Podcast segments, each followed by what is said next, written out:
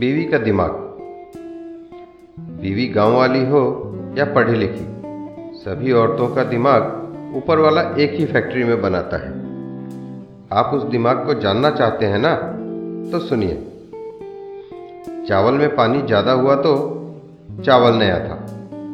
रोटियाँ कड़क हो गई तो कम्बक ने अच्छा आटा पीस कर ही नहीं दिया। चाय ज़्यादा मीठी हो गई, शक्कर ही मोटी थी।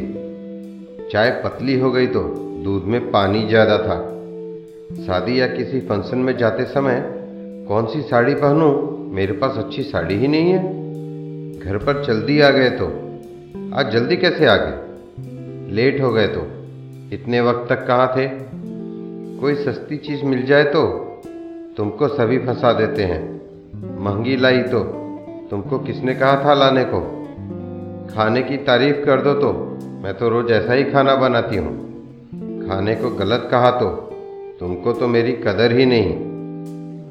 कोई काम करो तो एक काम भी ढंग से करते नहीं। और ना किया तो तुम्हारे भरोसे रहे तो कोई काम नहीं होने वाला।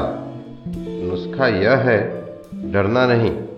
ईश्वर आपके साथ है। सभी विवाहित पुरुषों को प्रेषित। दोस्तों, आप कुछ भी कर लो। बीवी के दिमाग से जीत नहीं सकते हो।